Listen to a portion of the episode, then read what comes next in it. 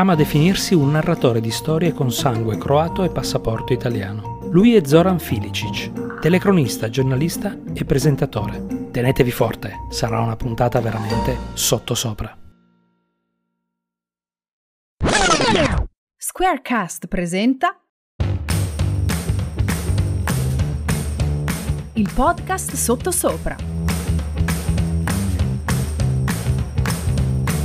Sottosopra è un piccolo viaggio podcast fatto insieme a ospiti sempre diversi.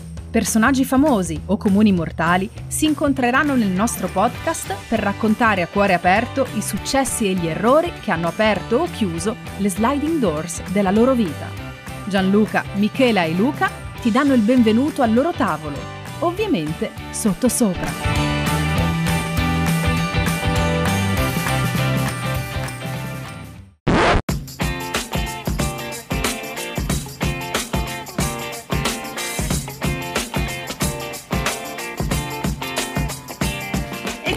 Una nuovissima puntata di Sottosopra, in compagnia come sempre di Gianluca, ciao, Ciao Michela. di Luca, ciao, Ciao.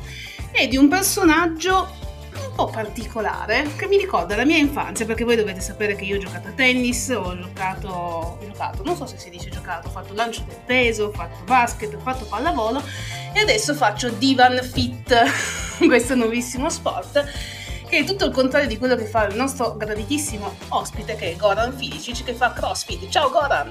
Ciao, ciao Michela, ciao Gianluca e ciao Luca. Ciao, ciao. Ti tiro ciao. subito Ciao. le orecchie? Eh, Facciamo Zoran invece che va Goran. bene, facciamo Facciamo Zoran. Zoran. va Ma io lo so, io lo so che è un lapsus questo qua. dai. Grande. No, Tiriamo, lo so, è perché ti... tiriamo le orecchie due, si dice getto del peso e non lancio. Lancio, va bene. Ok, vogliamo ricominciare la puntata?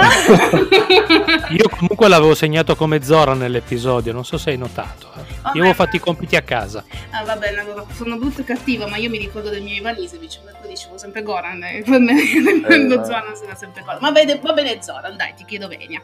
No, ma con Ivanišević è sempre così, c'è sia lui che Music, che poi chiaramente viene ehm, chiamato Music. Eh, lui ha questo, Goran Music ha questo vantaggio del, del nome che può essere chiamato anche Music. Ogni- qualcuno nasce fortunato ogni tanto con i nomi. effettivamente sì. Io no, perché non potevo essere un- uno sportivo famoso, ad esempio. Non, non puoi allo stadio cantare un coro Zoran Filicic, no? Dici? No. Adesso ci penso. Non lo so, ho fatto tanti anni di balconata e effettivamente è difficile, devo dire. Non vedi? no, nome e cognome mi viene effettivamente difficile, però segna per noi mitico Zoran ci può stare, dai. Ah, vabbè, dai, quello sì, quello sì.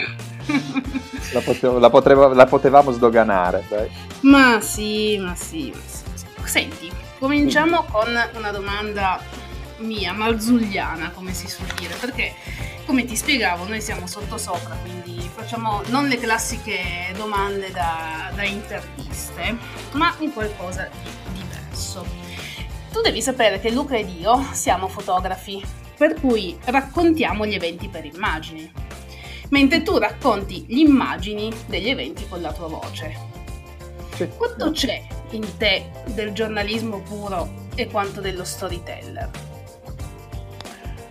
Eh, ma secondo me c'è tutto del secondo, del cantastorie, del raccontarsi. Eh, io sono sempre stato legato a questa figura del cantastorie che andava, nella mia mente, eh, del Mhm. cantastorie medievale o nei romanzi fantasy anche se vuoi, che andava col muso piuttosto che col cavallo e una chitarra o un mandolino, uno strumento di paese in paese a raccontare le novità e eh, un po' il mio racconto delle, automaticamente in telecronaca o quando scrivo ehm, affonda un po' le radici in questo, nel senso io non sono mai stato un giornalista, per quanto io sia un giornalista, Mm? eh, mi ci hanno costretto a un certo punto a entrare nell'ordine dei giornalisti, se no non mi facevano lavorare Ah, ecco. semplicemente. E, ehm, però ho, ho raccontato e come hai detto tu la cosa bella è raccontare per immagini. Ad Mm. esempio, io fin da piccolo ho sempre letto tantissimo, mi è sempre piaciuto leggere e tu mi chiedi che libri, qualsiasi, ma quei libri che leggendoli mi permettevano di avere eh, davanti a me di vedere lo, dello scolare di immagini, un film, non la parola scritta. ed è un po' la cosa che eh, mi succede quando ascolto delle cronache o dei racconti o quando racconti una fiaba a un bambino. Lui eh, guarda nel nulla perché non sta sentendo la tua voce, lui sta immaginando qualcosa, anzi non solo, lui sta vivendo qualcosa.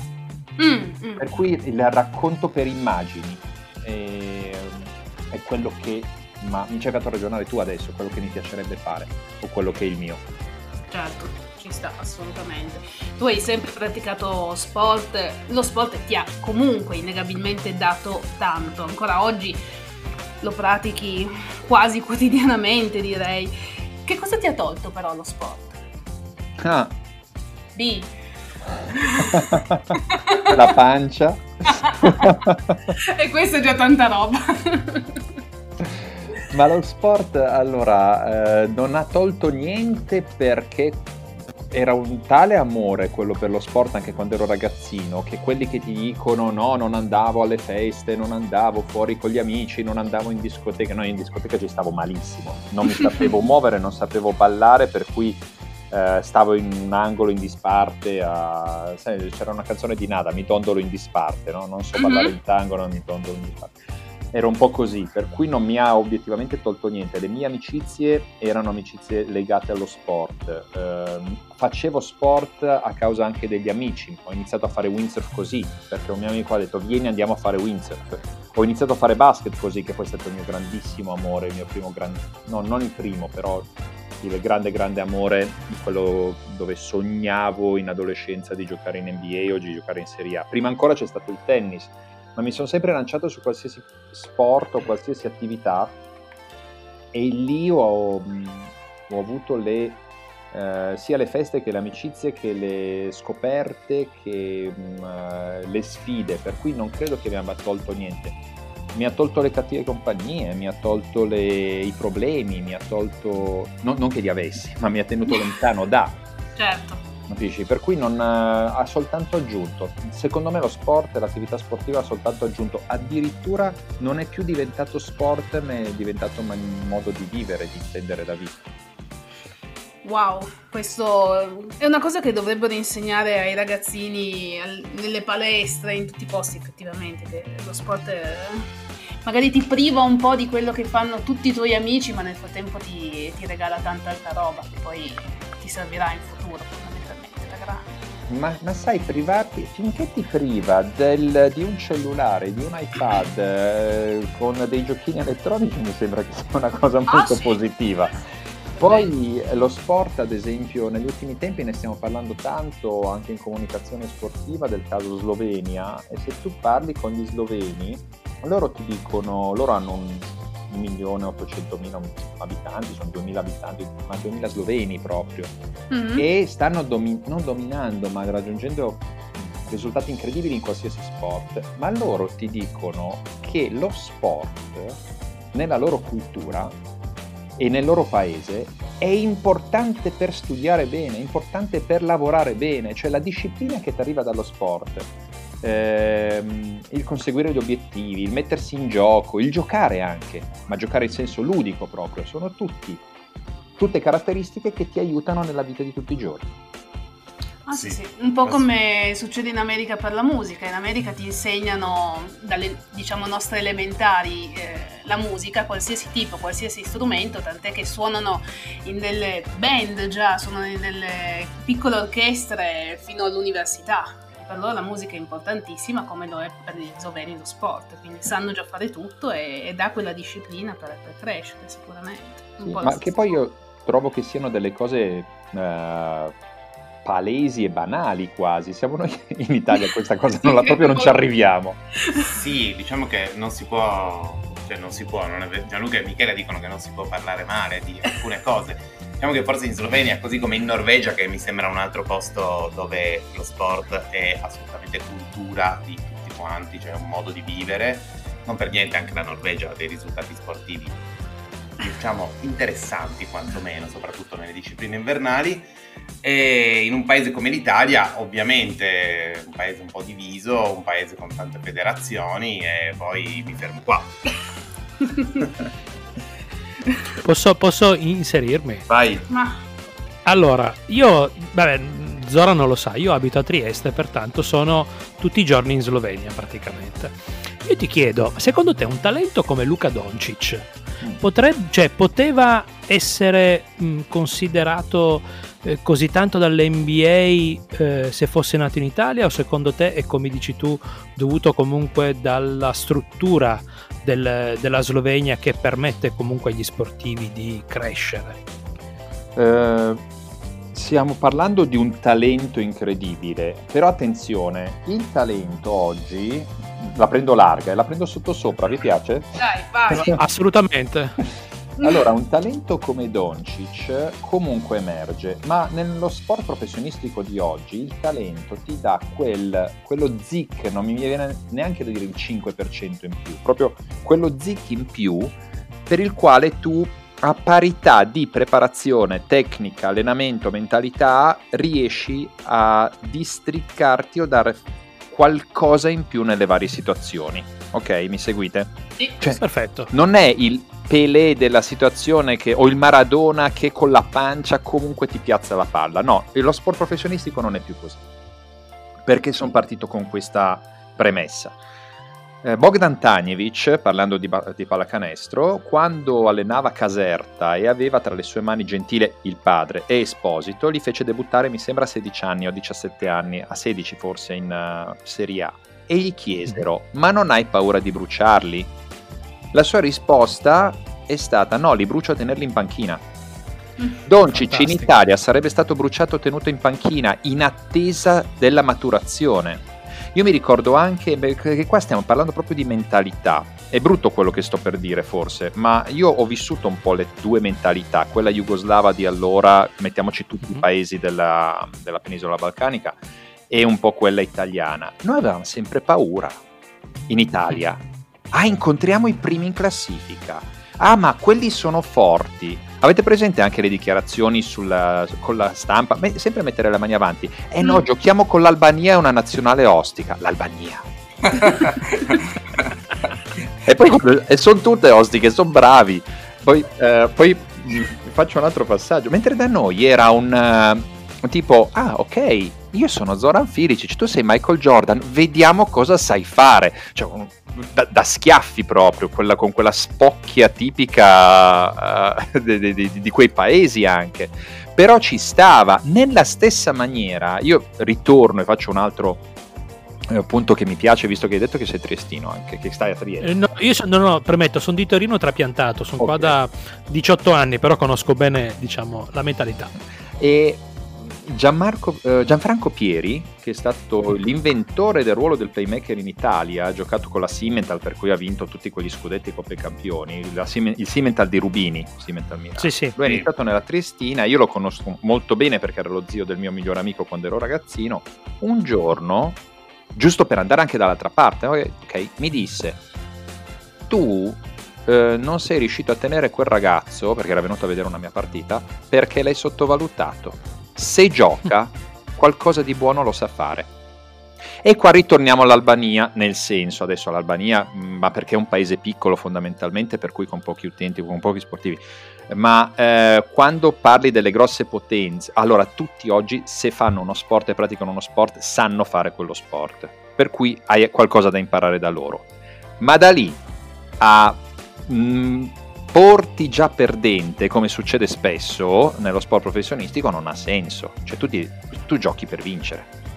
Certo. E questo in Italia si è perso. Sto generalizzando molto, eh. Sto generalizzando. No, no, no, no, ma a me, a me proprio, era proprio il concetto che piaceva perché comunque io seguo il basket NBA perché mi piace. Però vedere Luca Doncic che comunque è osannato un po' ovunque, però poi scopri che è giovane, cioè ha un'età veramente bassa, in proporzione a quanto oggi viene eh, idolatrato un po' in giro per il mondo. E mi colpiva un po' perché da noi in Italia fino a 20 anni sei un ragazzino, dopo i 20 anni devi provare e dopo i 25 forse sei un talento. Bravo. Ecco, è questa, è questa la curva che mi ha sempre fatto morire guardando proprio questi personaggi qua, legati anche al mondo, come dici tu, balcanico, dove comunque invece, faccio un esempio anche eh, nel calcio, quando vedo calciatori della nazionale croata a 19 anni, sono titolari, capitani, mi pare chi era il giocatore dell'Inter Kovacic si chiamava? Sì, Matteo Kovacic. Kovacic.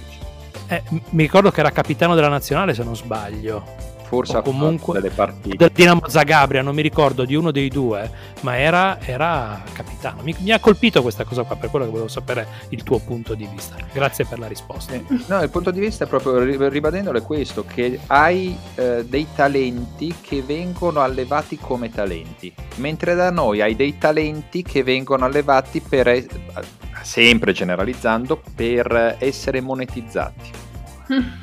Sì, io ri, sì. ribalto e risottosopra. Secondo me in alcuni sport qualcosa sta cambiando, ma appunto non magari a livello generale, ma col singolo qualcosa sta cambiando. L'abbiamo visto adesso nel tennis, dove finalmente né Musetti né Sinner continuano a giocare Future e Challenger, come hanno fatto per una vita, cioè tant'è che noi abbiamo i nostri tennisti mediamente entravano in top 100 a 28 anni. E sta cambiando anche in uno sport eh, magari un po' di nicchia come il pattinaggio dove c'è un diciottenne Daniel Grassel che sta venendo su ottimamente e purtroppo vabbè, adesso è tutto fermo ma ha fatto già un sacco di competizioni internazionali e una cosa mi ha stupito parecchio. Certo sono tre, tre su tutto il panorama sportivo italiano però mi sembrava una cosa già notevole e molto sottosopra rispetto al, allo standard dello sport italiano giovanile. Ma è ne vengono fuori e poi ci sono delle scuole che sono importanti eh, un po' in tutti gli sport, però devi avere anche la... Allora, qual è il problema, credo, maggiore dello sport in Italia? Visto che qua siamo, siamo qua a risolvere tutto. No? E, però, però, è vero, non c'è lo sport nelle scuole. Mm. Eh, hai parlato di Stati Uniti e di musica, Michela. Mm è, è noto, ma io vedo il, l'esempio di questa mia amica che vive in New Jersey da anni eh, e ha tre figli. A un certo punto nel periodo delle, eh, tra l'high school, cioè, cioè tra l'elementary e l'high school, eh, tutte e tre i figli, le due figlie e il figlio, facevano un camp di una settimana sugli sport estivi, un camp di una settimana sugli sport invernali offerti dalla scuola. Cioè, cosa succedeva? andiamo a fare un camp, provi tutti gli sport. Wow. E poi cosa succedeva? Andavano a chiedere ai genitori come si erano espressi i figli, che sport ti piacevano. Nel caso di questa ragazza ha detto guarda Ghila, sua figlia, una delle, le piace molto baseball e le piace molto hockey su prato. Voi avete mai provato hockey prato? Nella vostra no. vita? So io sì, io sì perché avevo il campo di fronte a casa. Sì, e sei uno dei cento che hanno voluto provarlo, che hanno avuto sì, la fortuna di provarlo. Ma sì, perché in combinazione, pensa c'era un campo da tennis in erba, uno dei rarissimi, andavo a giocare eh. con mio papà e poi avevo degli amici lì ho provato hockey su prato e io pattinavo, ho giocato un pochino a hockey su ghiaccio, cioè non è una cosa improponibile l'hockey su prato secondo me. Sì, però eh, il concetto di l'ha provato, allora dopo cosa succede? Gli scout arrivano, glielo chiedono e sono gli scout che dicono mm, allora, il baseball abbiamo qualche problema perché sono tante. Per cui eh, io ti consiglierei l'atletica, perché poi ne provate tante, e hockey prato invece lei ha del talento. Però ah. quanti talenti mi chiedo noi perdiamo? Io ad esempio eh, ho iniziato a sparare la prima volta in vita mia militare a 25 anni. Poi, seguendo le Olimpiadi di Londra, so, mi sono riscritto al, anzi iscritto a un poligono di tiro per spiegare il tiro e il tiro a volo anche perché volevo sentire le sensazioni per poter uh, fare una telecronaca e mi sono trovato a sparare estremamente bene, posso dire. Ma se io l'avessi scoperto a 16 anni, magari qualche risultato l'avrei conseguito.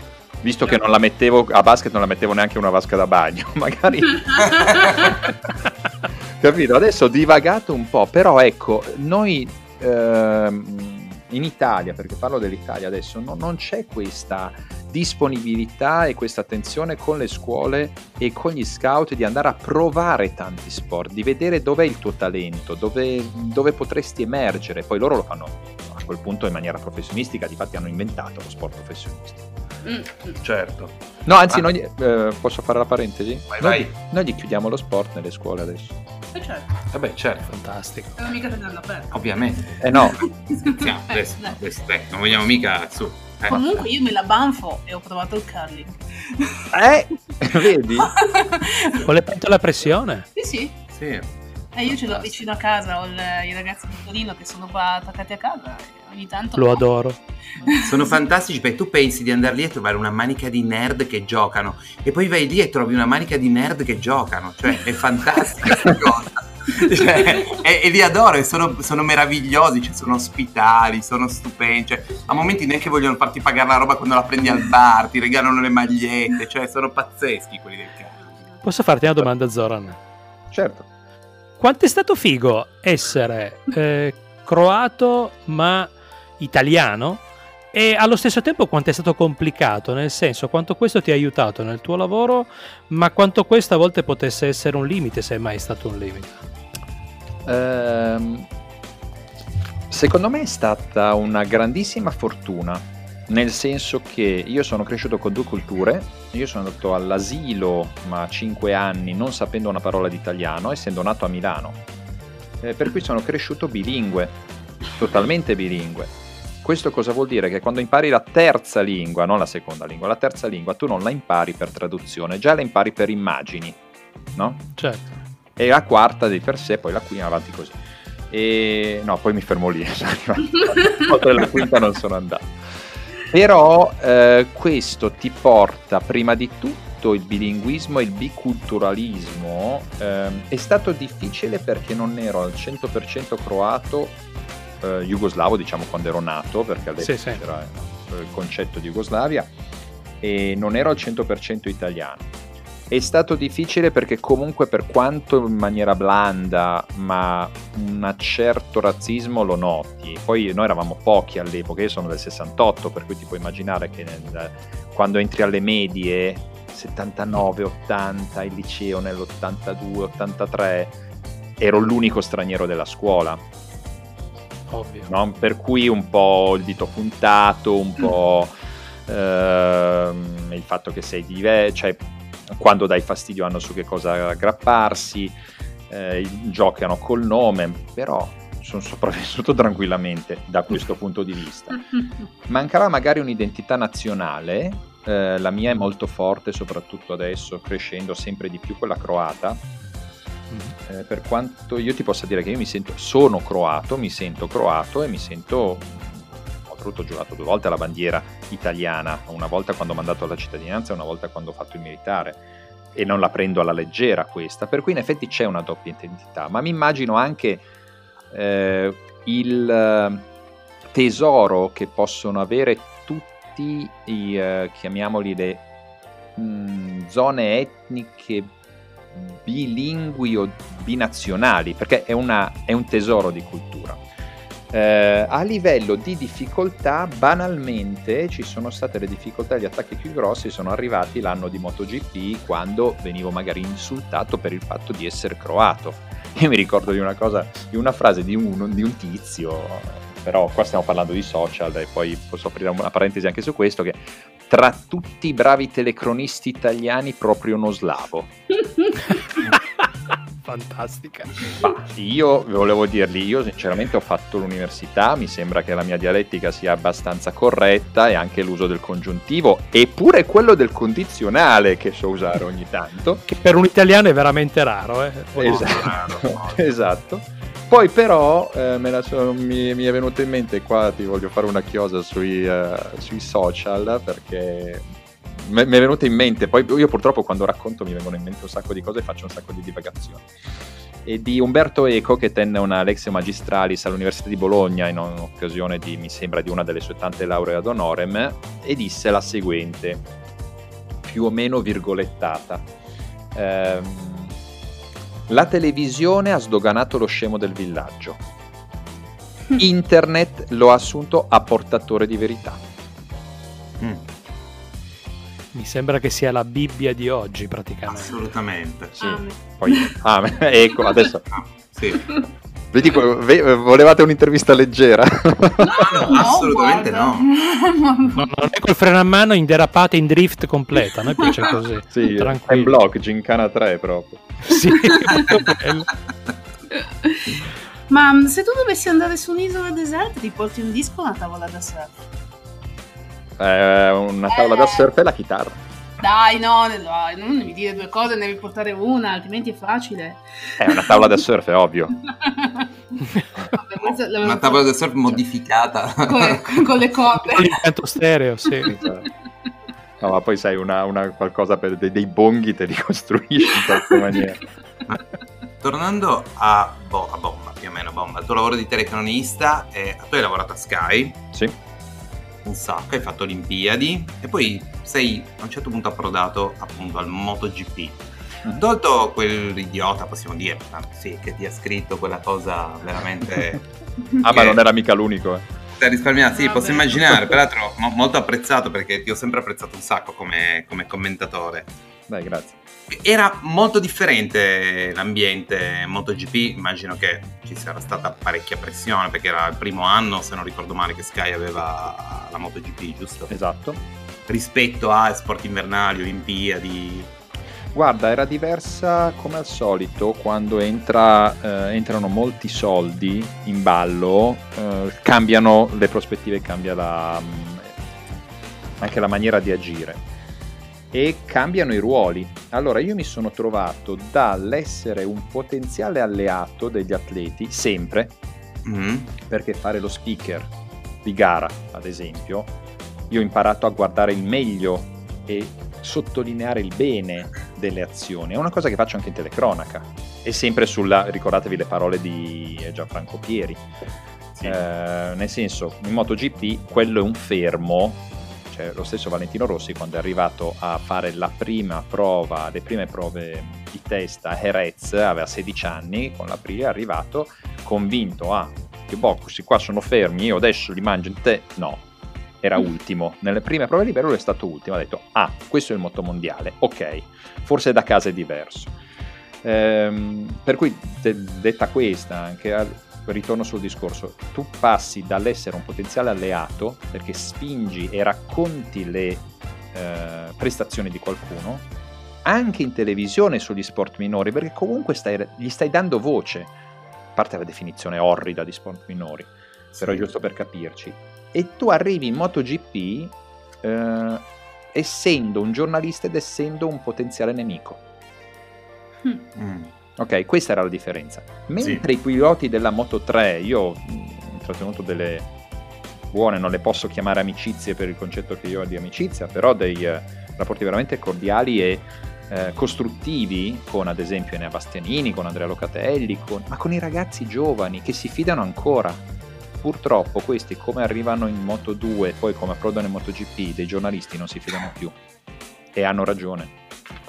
Ah, Era questa la differenza, cioè io ho avuto dei rapporti di fiducia abbastanza, ad esempio con Petrucci, soprattutto con Dovizioso, ehm, di quella parte, ma anche con Orge Lorenzo, eh.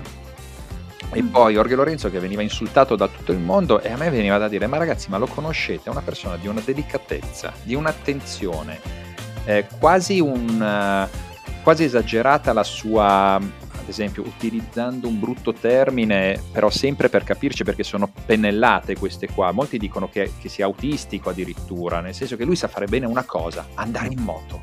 Va bene, bene. Tante altre cose proprio si perde completamente, no? E ti trovi comunque a, a dover combattere giorno per giorno e non è la maniera di vivere o di combattere lo sport, cioè lo sport, soprattutto nel racconto, a questi livelli, e ti parlo di Serie A di calcio, ti parlo di MotoGP, di Formula 1, probabilmente anche di basket, eh, dove girano veramente tanti soldi, non è più un racconto, è diventato marketing, Mm. ok? Cioè Sì. tu, eh, ad esempio, Sepang 2015, Sì, sì, sì, be- bella, be- be- bella- bella pagina, diciamo. Tu in Italia non potevi dire nulla che non fosse a favore di Valentino Rossi, perché il marketing del pubblico prevedeva verso il pubblico che tu dessi voce alla maggioranza degli italiani che parlavano di biscotto spagnolo, parlavano di qualsiasi cosa. Ora, la mia formazione ehm, etica, prima che giornalistica, prevedeva bene signori, noi che li raccontiamo e li conosciamo, facciamo uno speciale. Ti racconto le ragioni di Marquez e perché è arrivato lì. ti racconto le ragioni di Orge Lorenzo e perché è arrivato a quello lì, le ragioni di Valentino Rossi e perché è arrivato lì. Poi in caso ti dico come la penso io, come la vedo io, ma do a te, e questo è il giornalismo, do a te la possibilità di farti una tua idea. Poi 90% dirai Valentino Rossi aveva ragione, gli hanno rubato il decimo titolo e ok, ma non c'è problema, però il mio lavoro è quello di eh, darti queste informazioni e queste chiavi di lettura che non sono mai state date. Perché? E qua eh, molte mi hanno dato dall'antivalentiniano, ma no, qua è la mia enorme tristezza verso il grande sportivo Valentino Rossi, perché non è più un grande campione, è un oggetto di marketing. Uh-huh. Sì, diciamo che sì, effettivamente sì.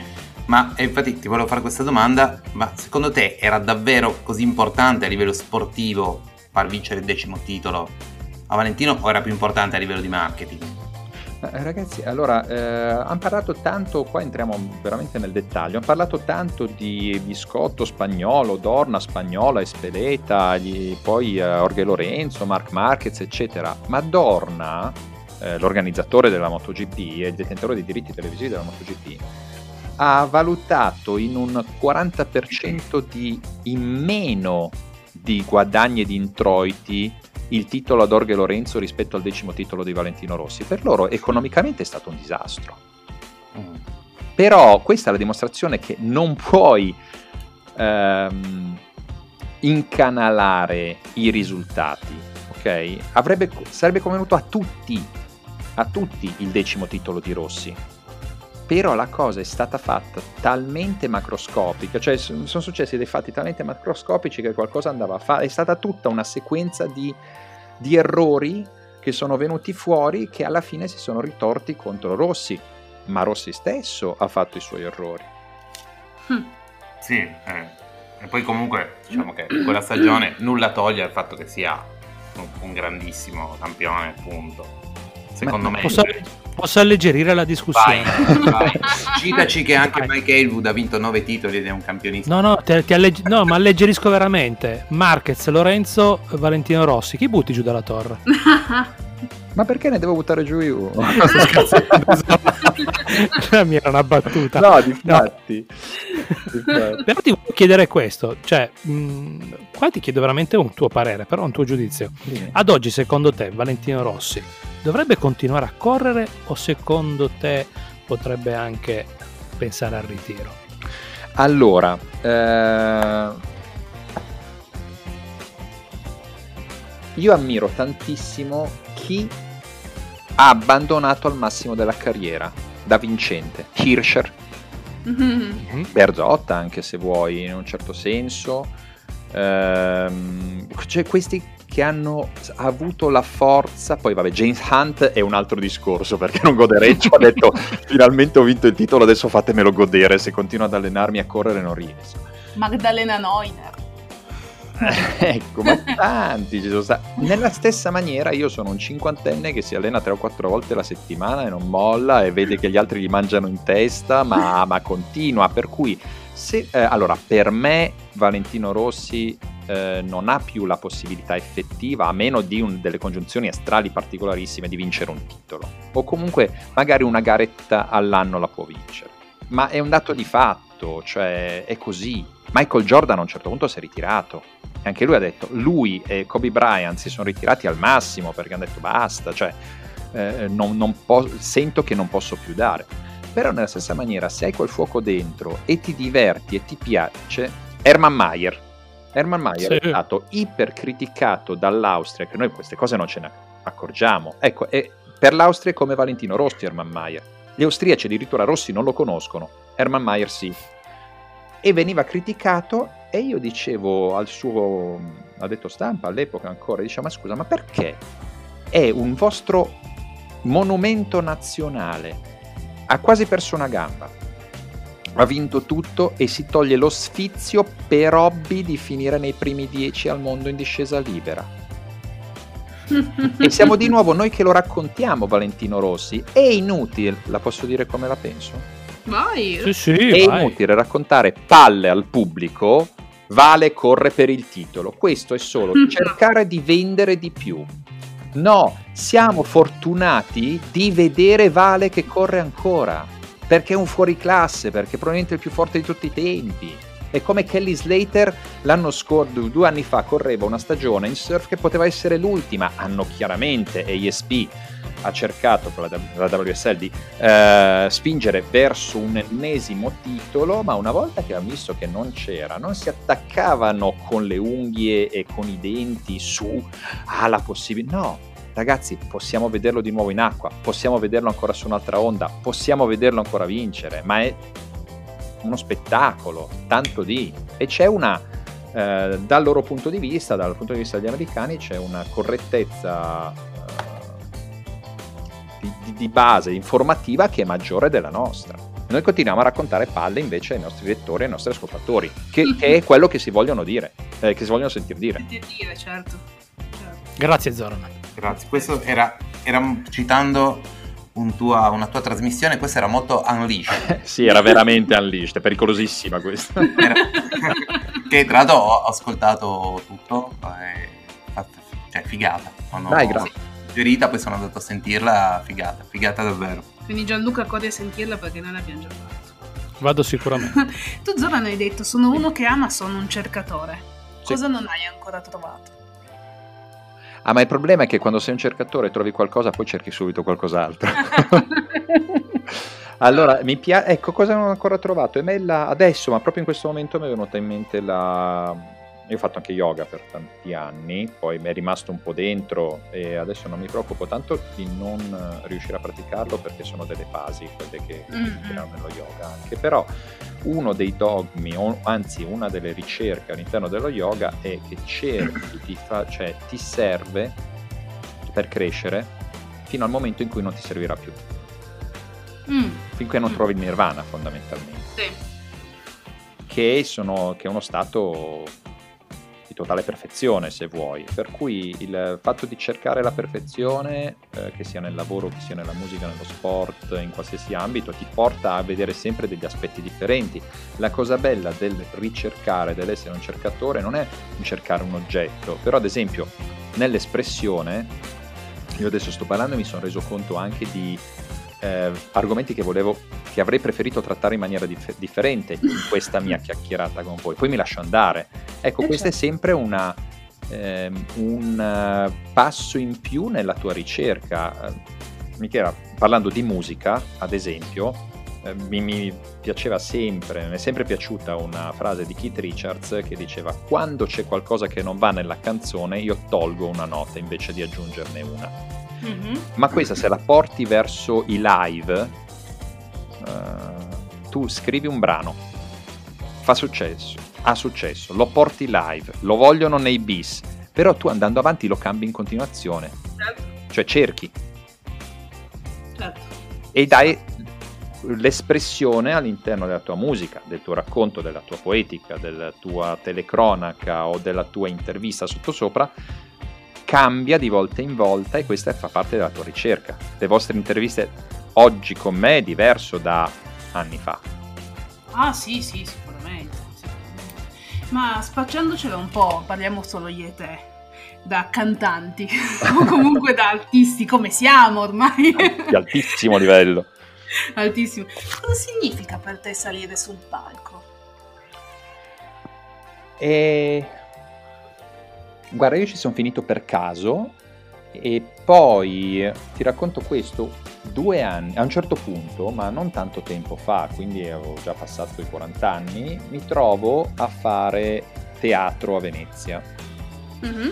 Questo perché? Perché non ho mai voluto fare un corso di dizione per non appiattire la voce, cioè per rendendomi conto che sono, ci sono i miei errori, ci sono le mie particolarità, che possono piacere o non piacere, però rendono anche il mio racconto quello che è eh, ho sempre pensato come andare a lavorare invece sull'espressività e sulla voce. E erano due le possibilità, un corso di teatro e un corso di canto. Il corso di canto lo devo fare perché sono veramente stonato, per cui sarà il prossimo. Il corso di teatro l'ho fatto, ma perché ti racconto di questo? Perché io ho trovato all'interno di questo corso che eh, applicava il, il metodo Grotowski, mm? teatro povero, E ho trovato la teorizzazione, ho imparato la teorizzazione di quanto imparato eh, sulle mie spalle, sulle, a mie spese sul palco. Cioè che le cose che facevo sul palco naturalmente o che avevo imparato in learning by doing, detta proprio così, avevano una base teorica, cioè erano quelle ed erano giuste. È il classico, no? Me l'aveste detto prima, ma forse sono sbocciate da sole. Io sul palco, comunque ritornando alla tua domanda, sul palco così come quando metto le cuffie che io registri per la radio o faccia una telecronaca, parto e poi non so più dove sono. Bene. Fantastico, io guarda quando canto, quando sono sul palco la vivo un po' come te, nel senso che tanti miei colleghi che stanno imparando come sto imparando io, oddio davanti a me c'è della gente, oddio mi stanno giudicando, ma no, ma la gente ti dà, ti dà veramente tanto, te ne devi fregare di che cosa dicono, cosa non dicono, perché tu in quel momento sei tu e ti devi divertire e te la devi godere, perché altrimenti cosa lo fai a fare fondamentalmente? Sì, la grande differenza è il dispendio energetico Certo. Perché tu quando parli a una massa grossa, tu comunque stai dando talmente tanto di tuo che io dopo sono da, da, da buttare via letteralmente. per cui, eh, cioè io quando torno a casa mia moglie lo sa e per due giorni lasciami stare perché, perché ho perso tutte le energie. Poi ti dico, a me è capitato i numeri in televisione sono un'altra cosa, tu la senti ma è, c'è più uno schermo in mezzo, certo. non è soltanto lo schermo televisivo eh, quando ho parlato ad esempio davanti agli 80.000 di San Siro per il pre-show di Italia All Blacks, mm-hmm. è pazzesco, cioè tu il primo anello lo vedi, il secondo lo intuisci, il terzo ne senti solo l'energia e certo. la reazione di 80.000 persone oppure davanti ai 60.000 di, dell'Olimpico per gli X-Fighters devi buttare fuori delle scariche di energia incredibile e ti ritornano delle onde sempre energetiche da, da, da scioccanti. Ah sì, sì. Ti faccio mm, io l'ultima domanda, poi lascio la parola a Gianluca che fa la nostra ultima solita domanda che facciamo a tutti. È già finito perché? No? Perché ne... Oh, io guarda, posso anche parlare con te. Per io non ho nessun problema, non volevo romperti troppo le scatole. Se tu hai piacere di parlare, guarda, ma ben venga. No, sono tipo silenzioso. Sono. Eh, l- l'ho sì. notato effettivamente. Però la domanda te la faccio lo stesso. Dai. Quale insegnamento sportivo vorresti lasciare a tuo figlio? Um, quello che già gli sto dando è quello mm. che vorrei dessero tutti i genitori dei figli. La domanda, ti sei divertito? Ok perché la domanda del quanti punti hai fatto, quanto hai giocato è deleteria.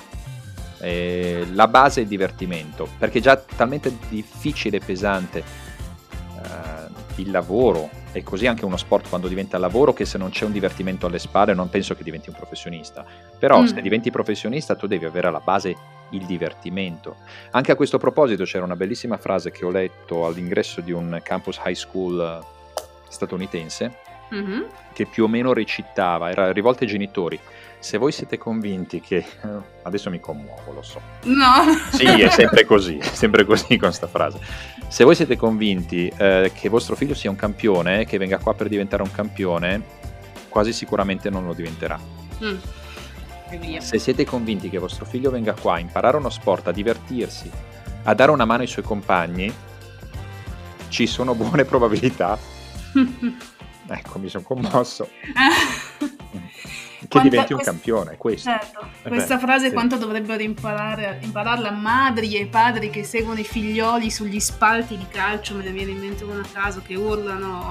Eh, vabbè, ma tu parli di calcio, stai parlando di uno sport eh, capito, che lasciamo, lasciamolo perdere. Sì, ma ragazzi, no, anche... Ah, il calcio è uno sport bellissimo. Ma anche nel moto mondiale io ho visto genitori che hanno investito tutto sui figli e vivono perché i figli vanno a... Ehm, completare i loro sogni. Io ho visto eh nel, nel, nello sci, gli sci club, gli allenatori in montagna con cui io sono molto a contatto, ogni tanto gli dici ma perché non vai a fare neve fresca oggi a fare dei saltini neve fresca che è nevicato? Perché se no i genitori mi rompono le balle. Non hai fatto pali e siccome loro mi pagano lo stipendio, a questo punto questo è stato un problema ad esempio dello sci italiano emerso negli ultimi paio d'anni che non è vario, non è... ma come? Ma gli fai fare delle figure in continuazione che non troverai in gara? No, no, fagli fare il percorso di gara e alla fine questi qua a un certo punto allenano i bambini con, con un canovaccio unico, senza tirare niente di... Allora c'era Kostelic che una volta dopo l'allenamento di Super G, Ivica Kostelic, mm-hmm. aveva su gli sci da Super G, non mi ricordo dove fossero, ma è una storia abbastanza famosa, Ante, il padre, allenatore, lo guarda e, detto, e gli fa, dai adesso andiamo, andiamo a far pali. Non ha detto niente, lui con gli sci da Super G di 2,10 m si è messo a fare slalom speciale. Poi domandati perché vince una Coppa del Mondo overall e tutte le coppe di specialità. Mm. Fatene una domanda, no? Datti una risposta. Eh, eh, I genitori sono così. Ci sono anche ogni tanto, appunto, c'è qualche genitore illuminato, più all'estero che in Italia, ovviamente. Però effettivamente sì, sono, sono a volte più, un proble- più il problema che la soluzione con i figli. Possono essere i più grandi alleati e i più grandi nemici, i genitori. Mi viene in mente il papà di, della tennista italiana, la, Gior- la Giorgi. Sì, ma anche il padre di Agassi. Ah, infatti. Ah, sì, sì. E Williams. Della Sharapova che minacciava di tagliare la gola a tutti quelli che non erano d'accordo con sua figlia. Poi sai, ho parlato di Kosteric, Ante Kosteric, Azza Gabria li portava a dormire in tenda, loro non avevano soldi, per cui dormivano in tenda assieme a meno 5, meno 10 per essere i primi ad andare fuori e per lui, tra l'altro per i figli Coster, Cianizza e Ivica, avere due guanti spagliati era, una cosa, era normalissimo, per cui è stato un padre molto duro che li ha portati fino al successo, però anche lì dipende cosa vuoi fare nella vita e quali sacrifici, se sono sacrifici o se non sono sacrifici sì. tuoi. Agassi l'ha vissuta malino molto male, sì. Però c'è un caso che penso che tu conosca in cui uno sportivo, forse uno dei più grandi sportivi di tutti i tempi, è diventato quello che è perché, perché sua mamma era preoccupata. Parlo de- della mamma del signor Carota, Sean White. No. che, quando, che, quando, era gagno andava troppo forte sugli sci e per non... ha detto tu ti ammazzi su sti sci, prendi la tavola da snowboard così vai più piano. Eh, sì, di fatti, e poi ha fatto quello che ha fatto. E anche quello è stato un bel caso, però tieni conto che parlando della mamma... Eh, uno dei passaggi maggiori, all'epoca non c'era in Italia, soprattutto in Europa, questa attenzione agli energy drink, eh, però è stato il passaggio, li, li, posso citare, per me è giornalismo questo qua. Eh.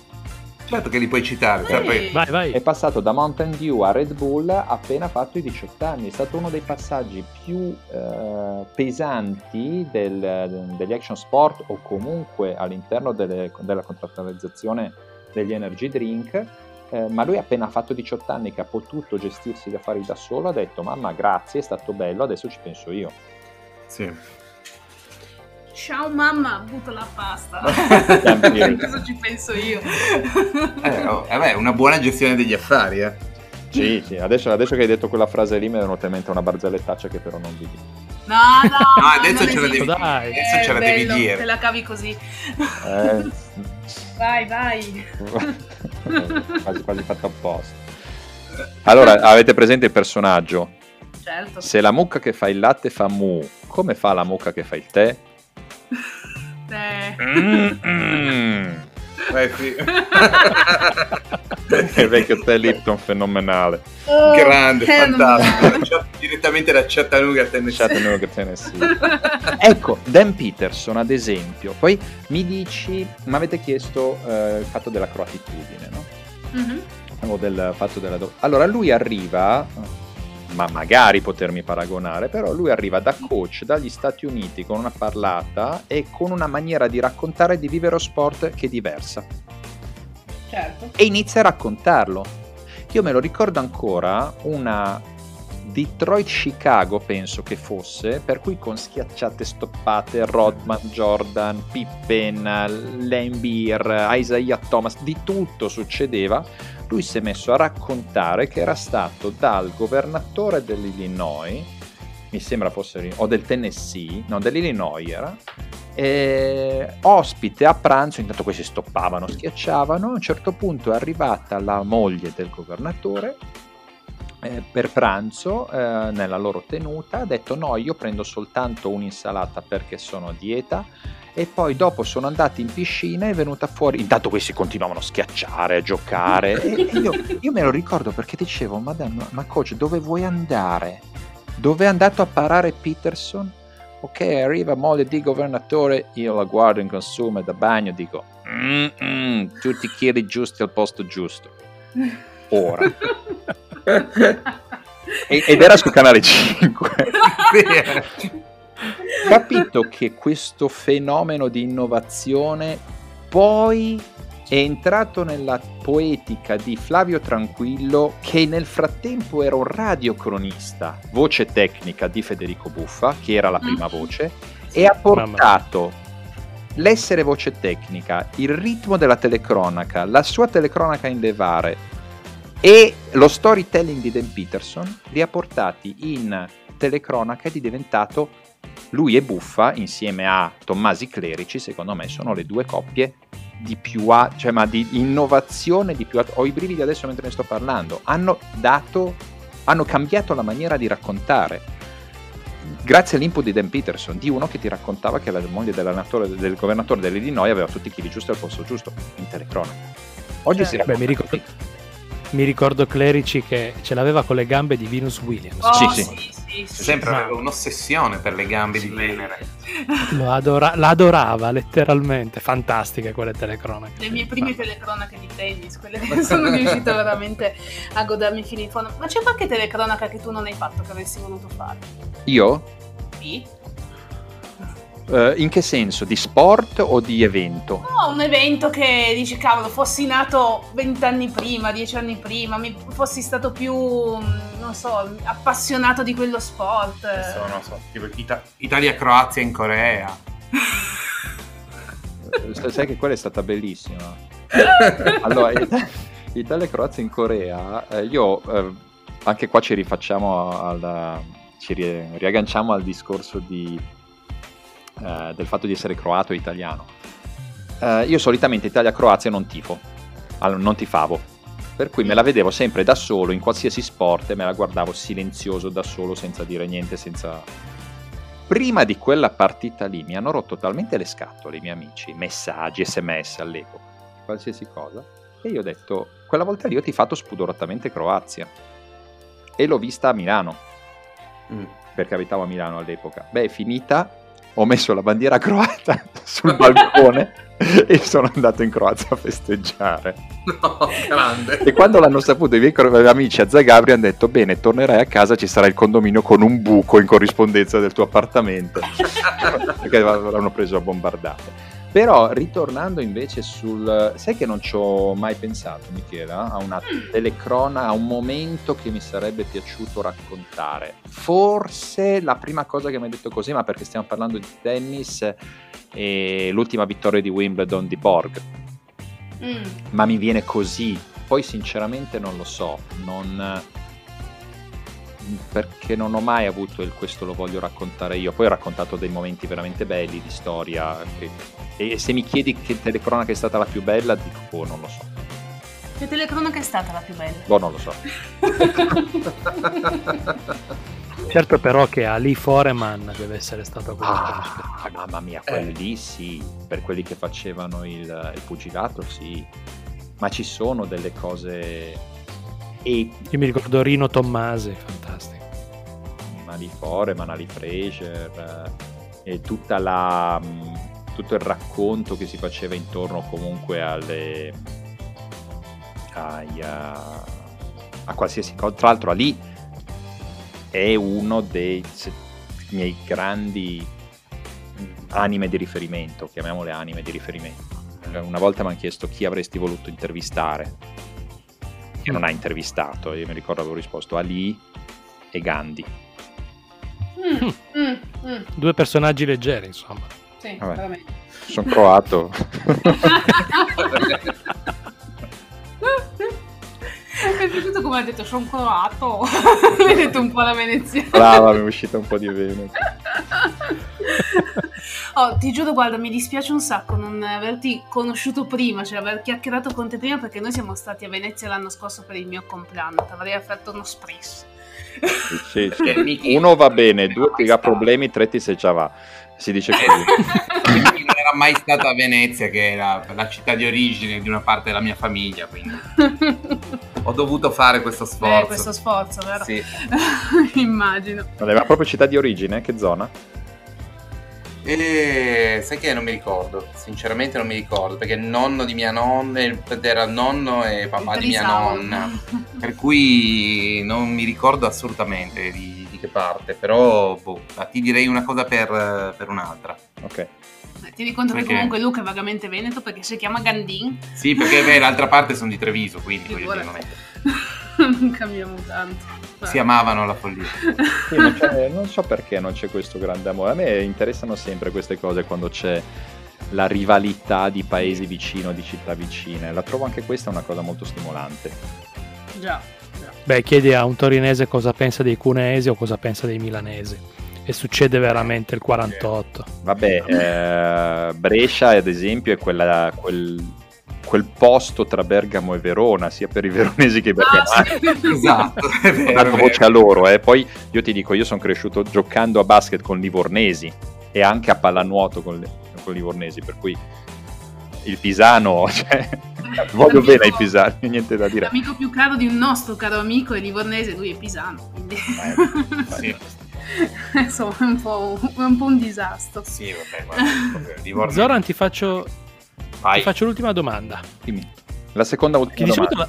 Sì, infatti. No, no, questa è proprio l'ultima. Che di solito la fa Michela, ma questa volta mi ha concesso l'onore di fartela io. Dai un voto tu, al tuo progetto di vita e al tuo progetto lavorativo. Come dice lei, sono concessi i voti da 0 a 10 lode.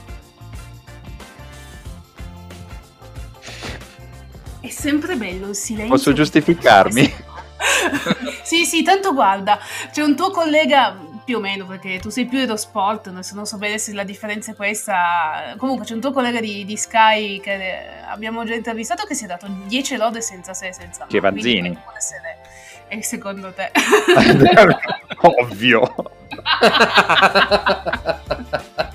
Questa Carlo non la facciamo sentire. Ah però, no, no, se la sente al tuo che. No, no, no. Gliela mandiamo in anteprima. Mandagli proprio, sì, dagli l'anteprima, mandagli le cose. non sapendo che l'avevate intervistato, però. Vedi.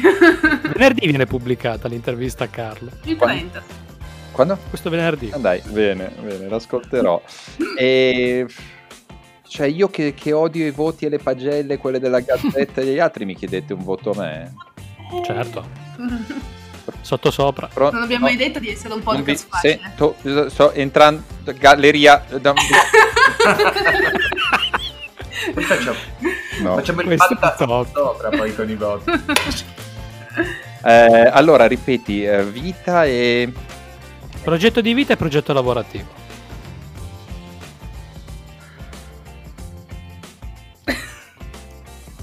Ma proprio un numero? no, A, B, C, D. Tanto è la stessa cosa. ma, ma, che ne so, cioè... Boh. Boh. Per la prima volta non avremo i voti dal nostro. Aspetta un attimo, te la facilito in un'altra maniera. Un altro commentatore di Eurosport, il tuo collega, si è dato 4,5-5, mi sembra, per il lavorativo. 4 per la vita, no, per la vita, per la vita privata, e 6 meno, meno, meno meno per la vita un ottimista. Un ottimista. Dai, chi è? Giacomo Leopardi. No. No, no, no, è Massimiliano Ambesi. Eh, pensavo a Ambesi, pensavo ad Ambesi perché lui è ipercritico nei confronti di tutti, ma anche su se stesso. Assolutamente sì, assolutamente. Ma io ti dico mm, un 7, 7 e mezzo per la parte di vita, ma perché eh, cioè sono sopra la sufficienza perché poi ho sempre continuato a cercare capisci? Per cui è, non puoi dire, avrei, tanto avrei rifatto tutto molto probabilmente, rifarei tutto dovessi ripartire, cioè non, non, non potendo noi fare Benjamin Button. e per cui per, per l'impegno. Come a scuola. Ecco, il ragazzo è bravo ma non si apre.